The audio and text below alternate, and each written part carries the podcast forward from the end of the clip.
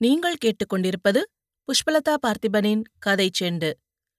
ஜெயகாந்தன் எழுதிய ஒரு மனிதன் ஒரு வீடு ஒரு உலகம் அத்தியாயம் முப்பத்தி நான்கு இரவு பதினோரு மணி வரை பரீட்சைக்காக வீட்டு முற்றத்து விளக்கடியில் படித்துக் கொண்டிருந்த மண்ணாங்கட்டி புத்தகங்களை கட்டி வைத்துவிட்டு இங்கு வந்தான்.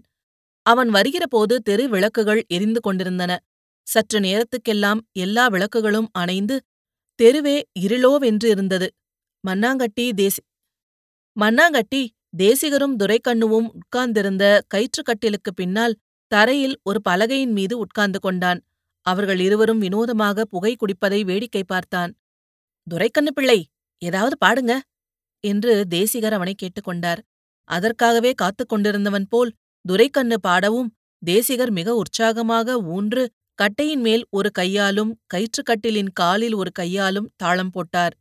மீசையுள்ள ஆண் பிள்ளை சிங்கங்காள் என்கூட வெளியில் வாருங்காணும் என்று கம்பீரமாக நிமிர்ந்தும் கைகளை வீசி அபிநயித்தும் பாடினான் துரைக்கண்ணு. அவன் பாடி முடிப்பதற்குள்ளாக தேசிகர் தாளம் போட்டுக்கொண்டே கட்டிலில் தலை சாய்த்தவர் அப்படியே தூங்கிப் போனார். அவர் கொஞ்சம் கொஞ்சமாக சாய்ந்து படுத்து தூங்குவதை எல்லோருமே கவனித்துக் கொண்டிருந்தார்கள். பாடி முடித்ததும் துரைக்கண்ணு சொன்னான் பாவம் தேசிகர் காலையில அஞ்சு மணிக்கு எழுந்தார்னா கடைய மூடுற வரைக்கும் அவருக்கு வேலைதான் இந்த நொண்டி காலையும் வச்சுக்கிட்டு அவர் தானே ஓடி ஆடி எல்லா வேலையும் பாக்குறாரு. பாவம் அவர் சம்சாரமும் எவ்வளோ பாடுபடுது. கடைக்குள்ள நடக்க வேண்டிய வேலைகளை எல்லாம் அந்த அம்மா தான் பாத்துக்குது. இருந்தாலும் ஆம்பளை செய்ய வேண்டிய வேலைக்கெல்லாம் இவர் தானே போகணும். முத முதல்ல பத்து வருஷத்துக்கு முந்தி இவர் வந்து நம்ம கடத்தெருவுல காப்பி கடை வச்சதுலேருந்தே எனக்கு தேசிகர் பழக்கம். என்று துரைக்கண்ணு ஹென்ரியிடம் திரும்பி சொல்லிக் கொண்டிருக்கையில் தூங்குவதாக எல்லோரும் நினைத்துக் கொண்டிருந்த தேசிகர் தெளிவான குரலில் பத்து வருஷமாவது? சரியா பதிமூணு வருஷம் நாலு மாசம் பதினோரு நாளும் ஆவுது. நான் இந்த ஊருக்கு வந்து என்றார். தேசிகர் தூங்குகிறார் என்று நினைத்துக் கொண்டிருந்ததற்காக அவர்கள் சிரித்தனர். தேசிகர் என்னவோ காட்சிகள் லைத்து வர்ணிக்கத் தொடங்கினார். தூக்கம் இல்லீங்க புள்ள. அப்படியே எங்க இருக்கோம்னு தெரியாத மாதிரி ஆயிடுச்சுங்க. ஒரு விளக்கு ஒன்னு எரியுதுங்க கோயிலுக்குள்ள. செங்கல் போட்ட தர பிரகாரம் சிவன் கோயில். செங்கல் தள வரிசையில ஒரு கல்லுக்கும் இன்னொரு கல்லுக்கும் நடுவால பச்சு பச்சுன்னு கட்டம் போட்ட மாதிரி புல்லு முளைச்சிருக்குது. கல்லுங்க தேஞ்சி மழை மழைன்னு சுத்தமா இருக்குது. கோபுரத்துல பொறாவுங்க குமு குமுன்னு குமுறுது. உள்ள விளக்கு எரியுது. சின்ன விளக்கு. சாமி இல்லீங்க. விளக்கு மட்டும்தான். மண்ணு விளக்கு. நான் கிட்ட போறேன். போனா விளக்குல தீபம். செஞ்சு வச்சது மாதிரி நிக்குது. இப்ப பிரகாரத்துல ஜல்லு ஜல்லுன்னு சத்தம் கேக்குது. குழந்தைன்னும் தெரியல பொம்மனாட்டினும் தெரியல. ஒரு பொண்ணு கைய புடிச்சுக்குன்னு ஒரு குழந்தை நடக்குதுங்க. காலும் பாதமும் தான் தெரியுது. அந்த குழந்தை காலு எவ்வளவு அழகா மெதுவா பின்னி பின்னி நடக்குது. ஜல் ஜல். சத்தம் கேக்குதா?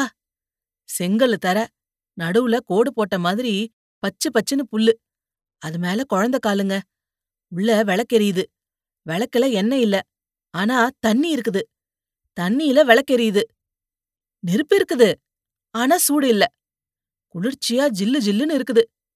தண்ணியில எரியிற விளக்கு என்று சொல்லிக்கொண்டே இருந்த தேசிகர் நெடுநேரத்துக்குப் பிறகு பிரஞை நிலையின் கோட்டினை ஏதோ ஒரு சமயம் தொட என்னவோ பேசிக் கொண்டிருக்கிறோமே என்று நினைப்போம். இதை எல்லோரும் சிரித்து ரசித்துக் கொண்டிருக்கிறார்கள் என்ற கவனமும் வரவே தன்னையே நோக்கி சப்தமிழ சிரித்தவாறு கட்டிலில் எழுந்து உட்கார்ந்தார். என்ன தேசிகரே கதைய பாதியிலே விட்டுட்டீங்க? என்றான் துரைக்கண்ணு. தேசிகர் தன்னை மறந்து ஒரு குழந்தை போல் சிரித்தார். அப்படியே கண்ணு முன்னால தெரிஞ்சுதுங்க என்று கனவு கண்டு மகிழ்ந்து விழித்தவர் போல அந்த அனுபவத்தை மறுபடியும் பெற விரும்பி கண்களை மூடிக்கொண்டு சொன்னார். மறுபடியும் அப்படி ஒரு அனுபவம் கிடைக்காமல் தலையை உலுப்பிக் கொண்டார். சரி நான் அப்ப புறப்படுறேங்க. மணி என்ன இருக்குமோ? என்று ஊன்று கட்டையுடன் எழுந்து நின்று கொட்டகை கீற்றுக்கு வெளியே தலையை நீட்டி வானத்தை பார்த்தார். அப்பா! இந்த நட்சத்திரத்தை வந்து பாருங்களே! என்று வியந்தார் தேசிகர். இருட்டில் வழியில் கிடக்கிற மண்வெட்டி கடப்பாறை இரும்பு தட்டுகள் ஆணி கற்குவியல் எதிலாவது அவர் இடறி விடுவாரோ என்ற பயத்தில் மண்ணாங்கட்டியிடம் லாந்தர் விளக்கை கொடுத்து அவருடன் அனுப்பினான் தேவராஜன். தேசிகர் மறந்து வைத்துவிட்ட கஞ்சா சிலும்பியை எடுத்துத் தரச் சொல்லி துரைக்கண்ணுவிடம் திரும்பி வந்தார். அவன் அதை ஊதி சுத்தம் செய்து தந்ததும் வாங்கிக் கொண்டு மறுபடியும் அப்ப வரங்க எல்லாருக்கும் என்று விடை பெற்று நடந்தார். மண்ணாங்கட்டி அவருக்கு முன்னால் விளக்கை எடுத்துக்கொண்டு நடந்தான். லாந்தர்க்கடியில் அவனது பாதமும் காலும் நடைக்கேற்ற அசைவுடன் அந்த நிழல்களோடு வினோதமாகத் தெரிந்தன. தேசிகரின் ஊன்று கட்டை ஒரு சிறு கல்லின் மேல் அழுந்த அச்செங்கல் துண்டு சிவப்பாய் நொறுங்கியது. உயரமாக செங்கல் அடுக்கிய வரிசைகளைத் தாண்டி அவர்கள் மறைய வெளிச்சம் மட்டும் கொட்டகையில் தெரிந்து நகர்ந்து நகர்ந்து நிழல் வர இருண்டது. திடீரென தேசிகர் யாராது துரைக்கண்ணு பிள்ளை இங்க வாங்க. யாரோ ஆள் பதுங்கியிருக்கிறா? என்று பதட்டமில்லாமல் தைரியமாக கூப்பிட்டார். கொட்டகையிலிருந்து துரைக்கண்ணுவும் தேவராஜனும் திடுதிடுவென ஓடி வந்தார்கள் ஹென்றி அவர்கள் பின்னால் நடந்தே வந்தான். அவர்கள் வந்து பார்த்தபோது மண்ணாங்கட்டியின் கையில் இருந்த லாந்தரை எடுத்துக்கொண்டு முன்னால் தேசிகர் நின்றார். வெளிச்சத்தில் ஆள் உயரத்துக்கு அடுக்கி வைக்கப்பட்ட செங்கல் அடுக்குகளின் மத்தியில் அவள் நிர்வாணமாய் வெளிச்சத்தில் கண்கள் கூச நின்றிருந்தாள். அவள் தலைமுடி முகத்திலும் மார்பின் மேலும் வழிந்து மறைந்திருந்தது. இடுப்புக்குக் கீழே செங்கல் அடுக்கொன்றின் நிழல் தேசிகர் உயர்த்தி பிடித்திருந்த லாந்தர் வெளிச்சத்தால் அவள் மீது விழுந்து யாருக்கும் அதிர்ச்சி தராத விதமாய் அவள் தோன்றினாள். சீச்சி சனியனே இங்க எங்க வந்த.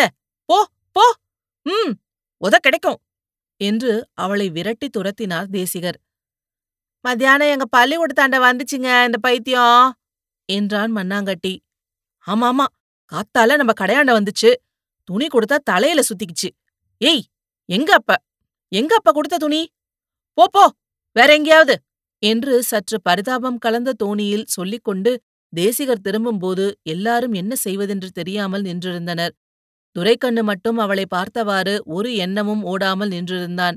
அவள் இவர்கள் யாருமே இங்கு இல்லாதது மாதிரி இவர்கள் குரலை காதில் வாங்காமல் அப்படியே சரிந்து கல் அடுக்குகளின் கல் அடுக்குகளின் இடையே முழங்கால்களை கட்டிக்கொண்டு உட்கார்ந்தாள். சரி சரி வாங்க. பைத்தியம். தன்னால போயிடும். நான் எவனாவது வந்து கல்லு திருடுறானோன்னு நினைச்சுக்கினுதான் பிள்ளைய கூப்பிட்டேன். ஓடி பிடிக்க முடியுமா நம்மால? என்று தனது கால் ஊனத்தை சொல்லிக் கொண்டே திரும்பினார் தேசிகர். மறுபடியும் ஒரு தடவை தேசிகர் இவர்களிடம் போயிட்டு வரங்க என்று சொல்லிக்கொண்டு வீட்டின் படியிறங்கி தெருவில் இறங்கி நடக்கிற வரை மண்ணாங்கட்டி லாந்தரை பிடித்துக் கொண்டு நின்றிருந்தான். பிறகு லாந்தரை தேவராஜனிடம் கொடுத்துவிட்டு அவன் எதிர் வீட்டுக்கு போனான். இப்ப ஒன்னும் நீ போய் படிக்கிறேன்னு வழக்க போட்டுக்கின்னு கூத்தடிக்காத. அக்கம்மா திட்டம். காத்தால படிக்கலாம் என்று சொல்லி அனுப்பினான் தேவராஜன். துரைக்கண்ணு மௌனமாக அவனுடன் வந்தான். ஹென்றி முதலில் வந்து நின்ற எந்த இடத்திலிருந்து அவளது தோற்றத்தை தேசிகர் உயர்த்தி பிடித்த லாந்தர் வெளிச்சத்தில் பார்த்தானோ அங்கேயே நின்றிருந்தான். அவளை வெட்ட வெளியில் இருட்டில் இந்த கல் குவியலினிடையே விட்டுத் திரும்ப மனமில்லாதவனாய் நின்றான் ஹென்றி. ஆடையில்லாமல் நிற்கிற அவளை வெளியில் அழைக்கவோ கொட்டகையில் இருக்கச் சொல்லவோ முடியாதே என்று அவன் குழம்பினான். ஹென்றி அவர்களோடு வராமல் அங்கேயே நின்றிருப்பது துரைக்கண்ணுவையும் தேவராஜனையும் சற்று யோசிக்க வைத்தது. அவனை கூப்பிடவும் அவர்களுக்கு மனமில்லை. அவன் என்ன செய்யப் போறான் என்றும் புரியாமல் அவர்கள் நின்றிருந்தனர். ஹென்றி அவள் இருட்டில் மறைந்திருக்கிற இடத்துக்கு நேரே சென்று நின்றான். அவளை என்ன சொல்லி அழைப்பது என்பது அவனுக்கு குழப்பமாயிருந்தது.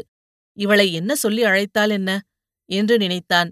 அவள் குழந்தைதானே? என்ற எண்ணம் வர பேபி ஹேய் பேபி! என்று மெதுவாக குழந்தையொன்றை கூப்பிடுவது போல் அழைத்தான். அவள் குழந்தை போலவே சிரித்த சப்தம் கேட்டது. இப்படி ஒரு சிரிப்பை அவள் மறுமொழியாகத் தந்ததும் தூரத்தில் லாந்தருடன் நின்றிருந்த துரைக்கண்ணுவும் தேவராஜனும் ஒருவரை ஒருவர் பார்த்து கொண்டனர். ஹென்றி அவளிடத்தில் ஆங்கிலத்தில் பேசினான் பேபி வா வா வெளியே வா. உனக்கு வெக்கமாக இல்லையோ? நீ நல்ல பொண்ணுல்ல? Sweet girl. Come on come on என்று கூப்பிட்டான். அவள் சிரித்தாள். மணிகள் குலுங்கி சிதறியது போலவும் ஓடை நீரின் சலசலப்பு போலவும் பியானோவில் போகிற போக்கில் கை வைத்து தடதடவென தட்டி சென்றது போலவும் அந்த ஓசையை கேட்டான் ஹென்றி. அந்த சிரிப்பு ஒரு மொழி போல் அவனுக்கு தெளிவாக புரிந்தது. அவன் செவிகளில் மட்டுமே அந்த பேச்சு அவனுக்கு புரிகிற மொழியில் பேசியது. நீ விரும்பினால் நான் வெட்கப்படுகிறேன் என்று சிரிப்பாக ஒழித்த அந்த வார்த்தைகளை அந்த அமானுஷ்ய மொழியில் அவன் கேட்டான். Yes I wish that come on baby என்று ஹென்றி தன் மொழியில் அவளுக்கு கூறிய பதிலை மட்டும் கேட்டு துரைக்கண்ணுவும் தேவராஜனும் ஒரு மந்திரக்காரனை பார்க்கிற மாதிரி ஹென்ரியை பார்த்தார்கள். ஆனால் அவனோ ஒளிந்து கொண்டு வெளியே வர மறுக்கிற ஒரு குழந்தையை அதனுடைய விளையாட்டுத் தோழன் அழைக்கிற நேசத்தோடு கூப்பிட்டான். மிஸ்டர் தேவராஜன் ஏதாவது ஒரு துணி அதோ அந்த தோத்தியை எடுங்க என்று கை நீட்டினான் ஹென்றி. கட்டிலின் மேல் கிடந்த ஒரு வெள்ளை வஸ்திரத்தை எடுத்துக்கொண்டு வந்தான் தேவராஜன். பேபி வா இதை உடுத்திக்கொள் நீ சொன்னல்ல நீ வெக்கப்படணும்னு நான் விரும்பினால் வெட்கப்படுவதாக. வா வெட்கங்கோள் இந்த உலகத்தோட கலந்து விளையாடு. Oh angel. நீ தேவதை தான். ஆனாலும் இது மனுஷ உலகம் இல்லையா? என்று அவளிடத்தில் ஆங்கிலத்தில் மிகவும் தாழ்ந்த குரலில் கூறி கையிலிருந்த வஸ்திரத்தை இருளில் நீட்டினான் ஹென்றி. கல் அடுக்குகளிடையே இருந்து எழுந்த அவளது இரண்டு கைகளும் ஹென்றி தந்த அந்த வஸ்திரத்தை வாங்கின. இத்துடன் ஜெயகாந்தன் எழுதிய ஒரு மனிதன் ஒரு வீடு ஒரு உலகம் அத்தியாயம் முப்பத்தி நான்கு முடிவடைகிறது இதுபோன்ற பல சுவாரஸ்யமான கதைகளை கேட்க கதை செண்டு சேனலை லைக் பண்ணுங்க கமெண்ட் பண்ணுங்க. மறக்காம சப்ஸ்கிரைப் பண்ணாதவங்க சப்ஸ்கிரைப் பண்ணிடுங்க. மீண்டும் அடுத்த அத்தியாயத்தில் சந்திப்போம். நன்றி.